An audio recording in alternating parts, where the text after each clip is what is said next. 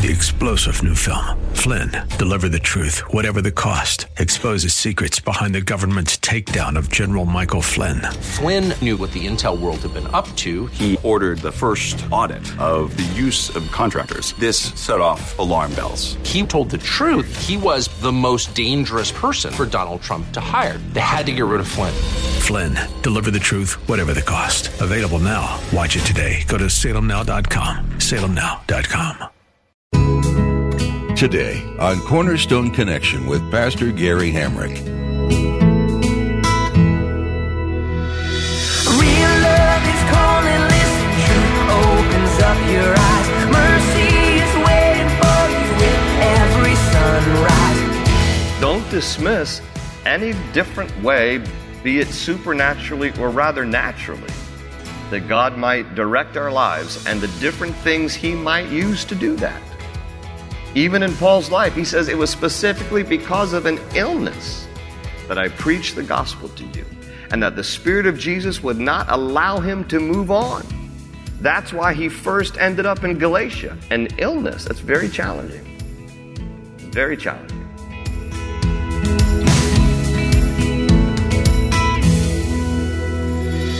This is Cornerstone Connection, the radio ministry of Pastor Gary Hamrick of Cornerstone Chapel in Leesburg, Virginia. Pastor Gary is teaching through Galatians. Does God allow hardships, sickness, or loss in our lives as means of bringing us about His will? This is a challenging question to consider. As Pastor Gary leads us through today's message, he will draw our attention to the text that describes the role of illness in Paul's ministry. According to Paul, God permitted this affliction so that Paul would be forced to stay and minister to the people of Galatia. Are you willing to submit yourself to God's good and perfect will, even if it means you will experience trials, pain, or death? At the close of Pastor Gary's message today, I'll be sharing with you how you can get a copy of today's broadcast of Cornerstone Connection. Subscribe to the podcast or get in touch with us. But for now, let's join Pastor Gary in the book of Galatians, chapter 4, with today's edition of Cornerstone Connection.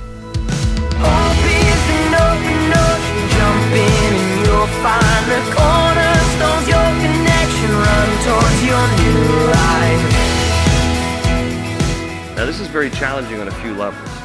So let me try to say this carefully. It appears that when you put Acts 16 together with Galatians 4, that what God actually used to sideline Paul to keep him in Galatia because his work wasn't finished was an illness. Now, why do I say that this is an important thing that I need to say carefully? Because a lot of times we dismiss illness as all something something that is all completely evil or of the world or of the devil and listen, God can choose to use supernatural things or natural things to direct our lives and he can even use an illness. and say he caused Paul to become sick, but he can use even our illnesses to sideline us to cause us to kind of stay home or to not move on or to not go there or to not do this. Don't dismiss any different way, be it supernaturally or rather naturally, that God might direct our lives and the different things He might use to do that. Even in Paul's life, he says it was specifically because of an illness that I preached the gospel to you and that the Spirit of Jesus would not allow him to move on. That's why he first ended up in Galatia, an illness. That's very challenging. It's very challenging.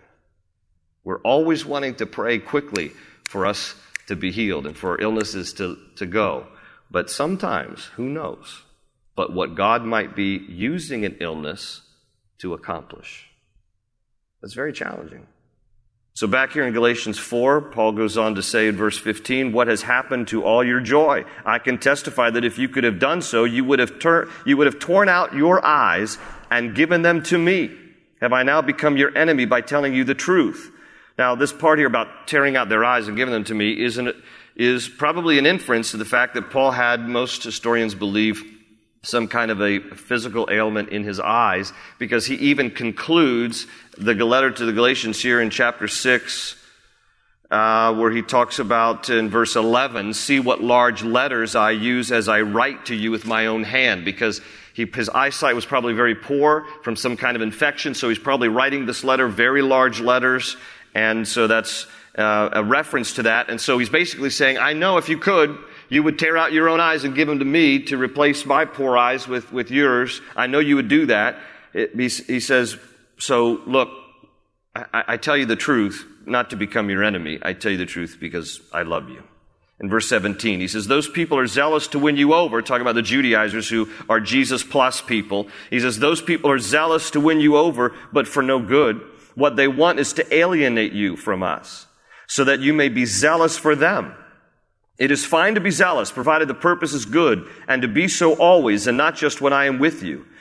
My dear children, for whom I am again in the pains of childbirth until Christ is formed in you, how I wish I could be with you now and change my tone because I am perplexed about you. Okay, so what he's saying here is he says in verse 19, I am again in the pains of childbirth.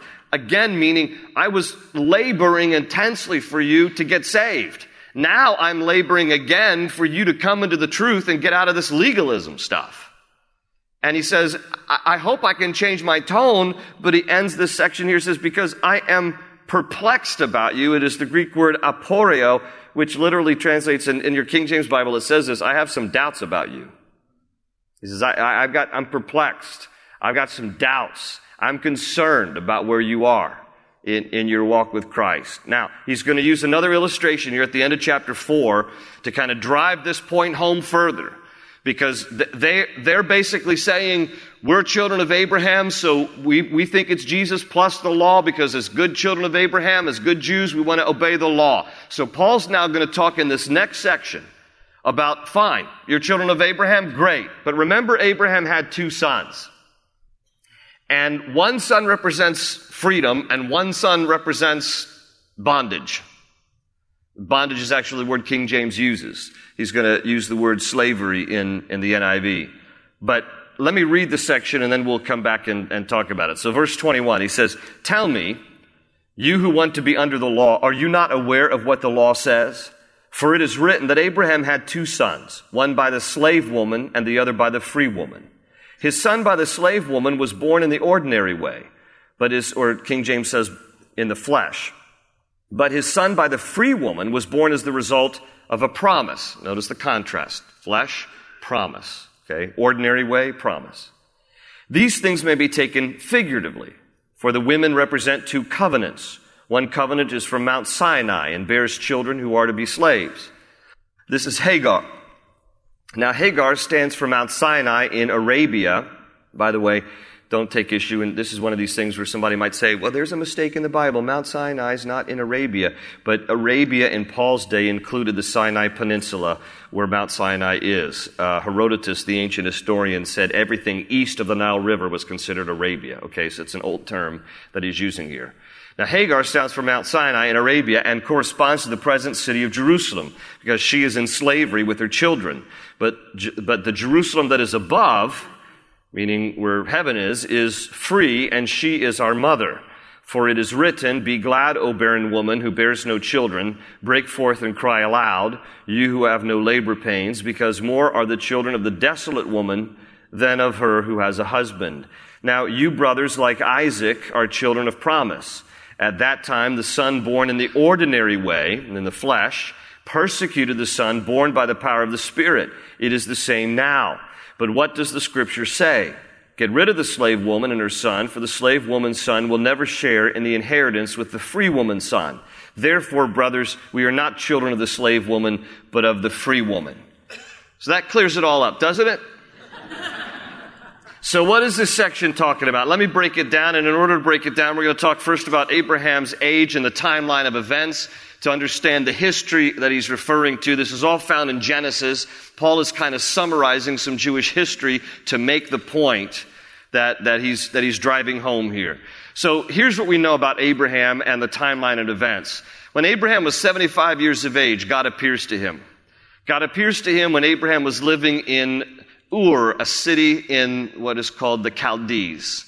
Uh, in ancient times, it was also called Mesopotamia, the land between the two rivers, between the Tigris and the Euphrates. We're talking Iraq.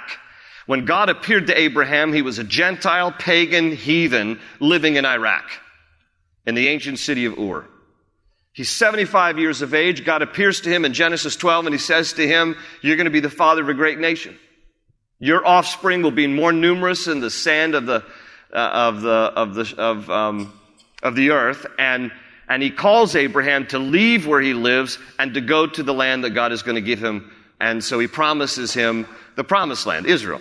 Abraham starts out, makes the journey, eventually gets to Israel, had a little detour along the way, eventually gets to Israel.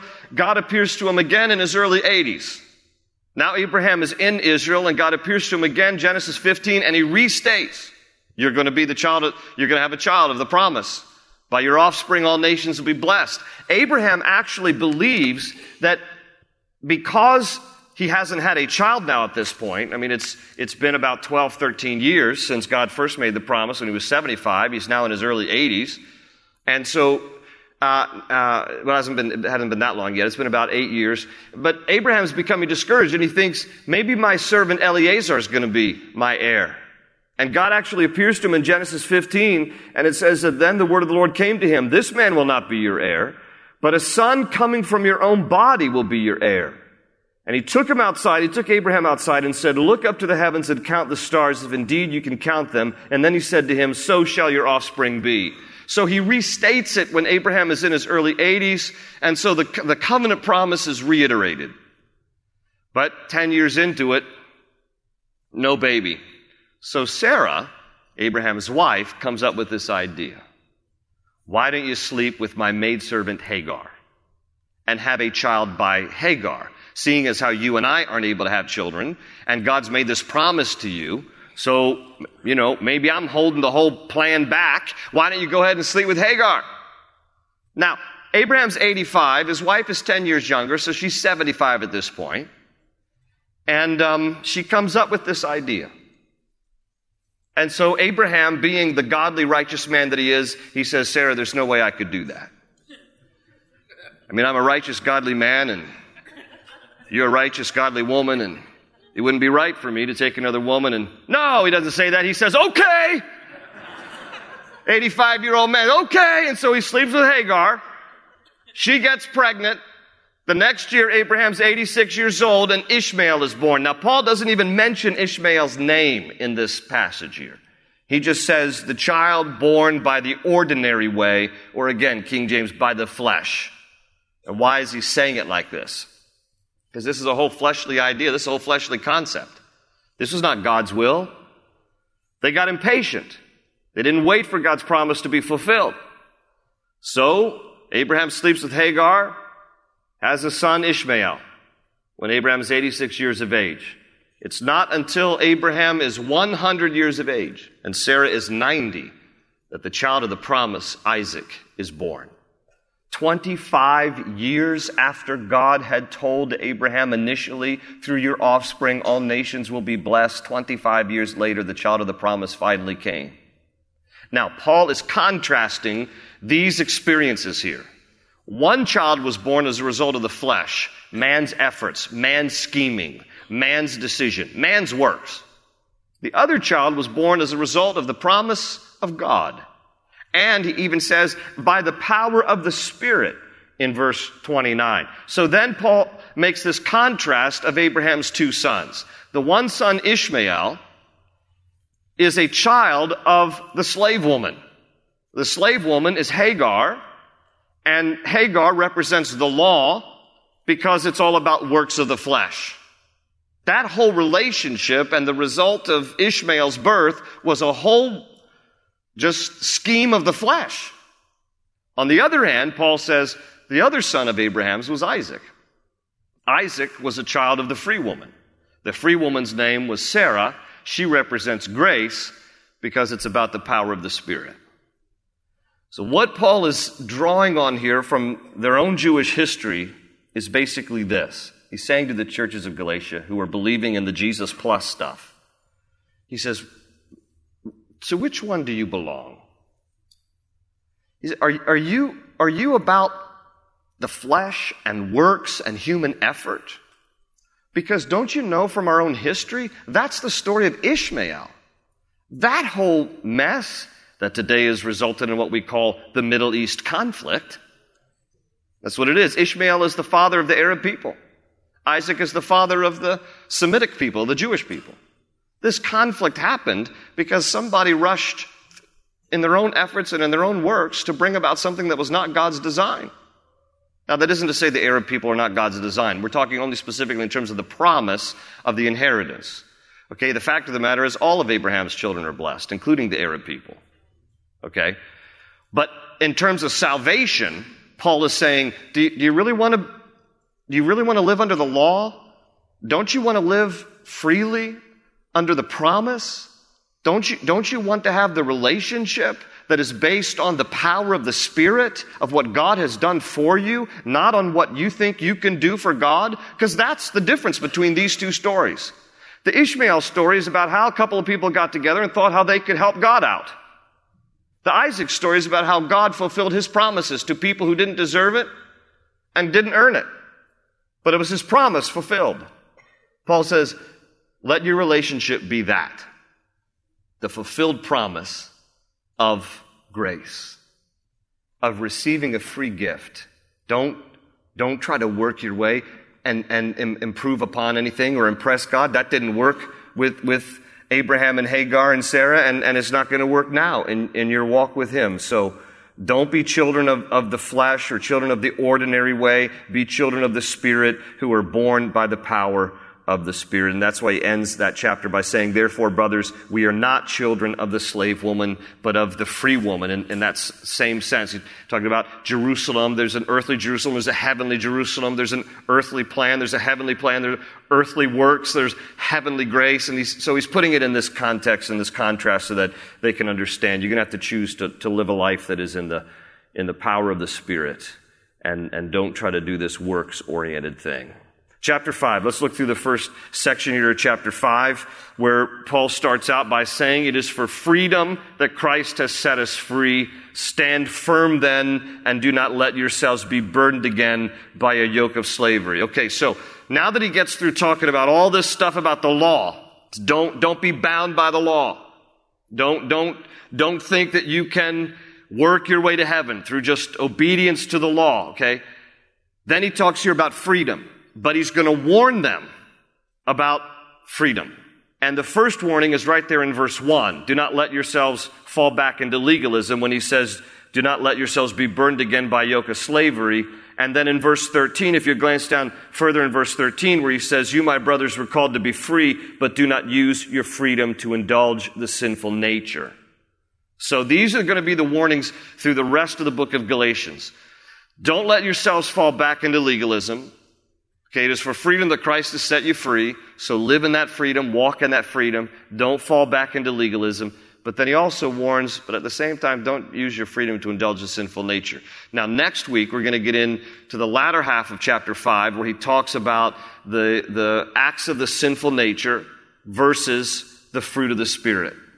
He's going to make some wonderful uh, contrast there as well. So that's going to be for next week. But for now, let's just look at the first section of chapter 5 Again, verse 1, it is for freedom that Christ has set us free. Stand firm then, and do not let yourselves be burdened again by a yoke of slavery. So you kind of get that image of like a farm animal just yoked, slavery, heavy burden. That's where King James uses the word bondage. Bondage to what? Slavery to what? To the law. To, to always trying to be a good person. That's, that, that's slavery. That is futility. He says in verse 2, mark, mark, my words, I, Paul, tell you that if you let yourselves be circumcised, Christ will be of no value to you at all.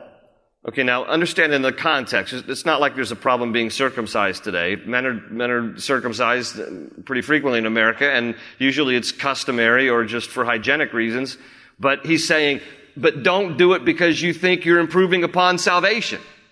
Christ died for your sins. It's not Jesus plus circumcision. So he says, if, if you go down that road, you're going to be bound to have to fulfill all the rest of the law. He said, that's why he says Christ will be of no value to you. If you're going to, if you're going to turn to the law as a means of trying to make yourself righteous, then what value is Christ? He says in verse 3, again, I declare to every man who lets himself be circumcised that he is obligated to obey the whole law. If you're going to, this is going to be your direction, you're going to have to do the, the works of all the law. He says, verse 4, you who are trying to be justified by law have been alienated from Christ. You have fallen away from grace. I don't think that that's a statement of that, you know, they've lost their salvation, they've fallen away from grace. He just says, you know, if you're taking, if you're taking the approach that you are made right by obeying all the law, then you have fallen away in that sense from grace, because grace has no effect then. He says, but by faith we eagerly await through the Spirit the righteousness for which we hope. For in Christ Jesus, neither circumcision nor uncircumcision has any value. The only thing that counts is faith expressing itself through love. He says in verse 7, you were running a good race. Who cut in on you and kept you from obeying the truth? Now, Paul must have been an athlete because he draws on athletic comparisons uh, at different times through his epistles. And this is one of them. He compares the Christian life to a race. By the way, it is a marathon, it's not a sprint. Okay? And we have to persevere in, in this marathon. But he makes this comparison. He says to the churches of Galatia, You're running a good race. You know, the finish line is in, is in view. Who cut in on you? And kept you from obeying the truth, Paul says. You were running a good way, a race. Somebody cut in and clipped you, and now you're not going to finish well. Listen, Folks, it does not really matter how well you start. It only matters how well you finish. And I, I, hear from people time to time who say to me, you know, I wish I'd known Christ years ago and I got a late start in my life or, or it was difficult to, to get going. And, and, you know, and I always just want to encourage you by saying it doesn't really matter how well you start. What matters is how well you finish. And Paul's concerned for the churches here. He's saying, you know, look, somebody cut in on you and they've kept you from obeying the truth, but you need to run a good race here and finish well. Verse 8, he says, That kind of persuasion does not come from the one who calls you. A little yeast works through the whole batch of dough. I am confident in the Lord that you will take no other view. The one who is throwing you into confusion will pay the penalty, whoever he may be.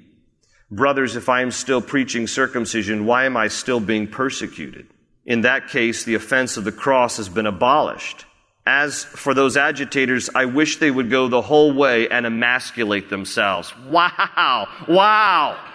Wow! Let, let, me say this delicately, but let me try to explain what he means. What he means is if you're going to cut away a little flesh through circumcision, might as well cut the whole thing off. That's what he's saying here. That's harsh. That is harsh.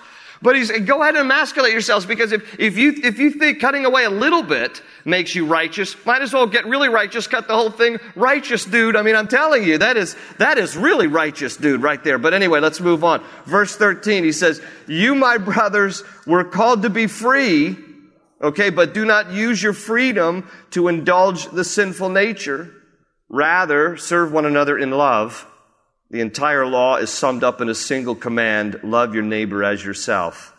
If you keep on biting and devouring each other, watch out or you will be destroyed by each other. There's, there's a lot there, but I'm going to save it to next, for next week because it segues into the next section. But again, his caution there don't use your freedom to indulge this sinful nature. We'll talk more about that next week, and we'll talk a little bit about the sinful nature itself and the battle that is within, and how we can have victory over our sinful fallen flesh.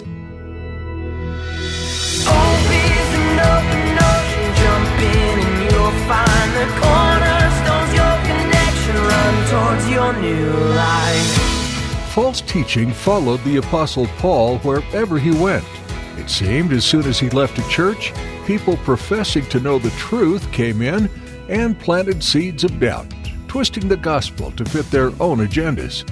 This is what happened in the Galatian church, and why Paul was compelled to pen his letter that you now know as the book of Galatians.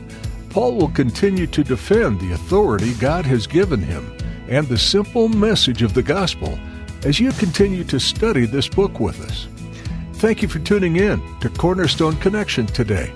If you'd like to listen again to Pastor Gary Hamrick's message, or would like to explore more of his verse by verse teachings, visit our website, cornerstoneconnection.cc. We encourage you to subscribe to our podcast as well, so you'll be informed as soon as we post a new edition of this program. Do you live in or near Leesburg, Virginia? If so, we invite you to come join us this Sunday for a time of worship, Bible study, and fellowship at Cornerstone Chapel. Find out more when you visit our website. Again, that's cornerstoneconnection.cc. That's all we have time for today. Join us next time to dive into the Word again, right here on Cornerstone Connection. They say you're a wandering soul, that you've got no place to go, but still you know, you're not alone.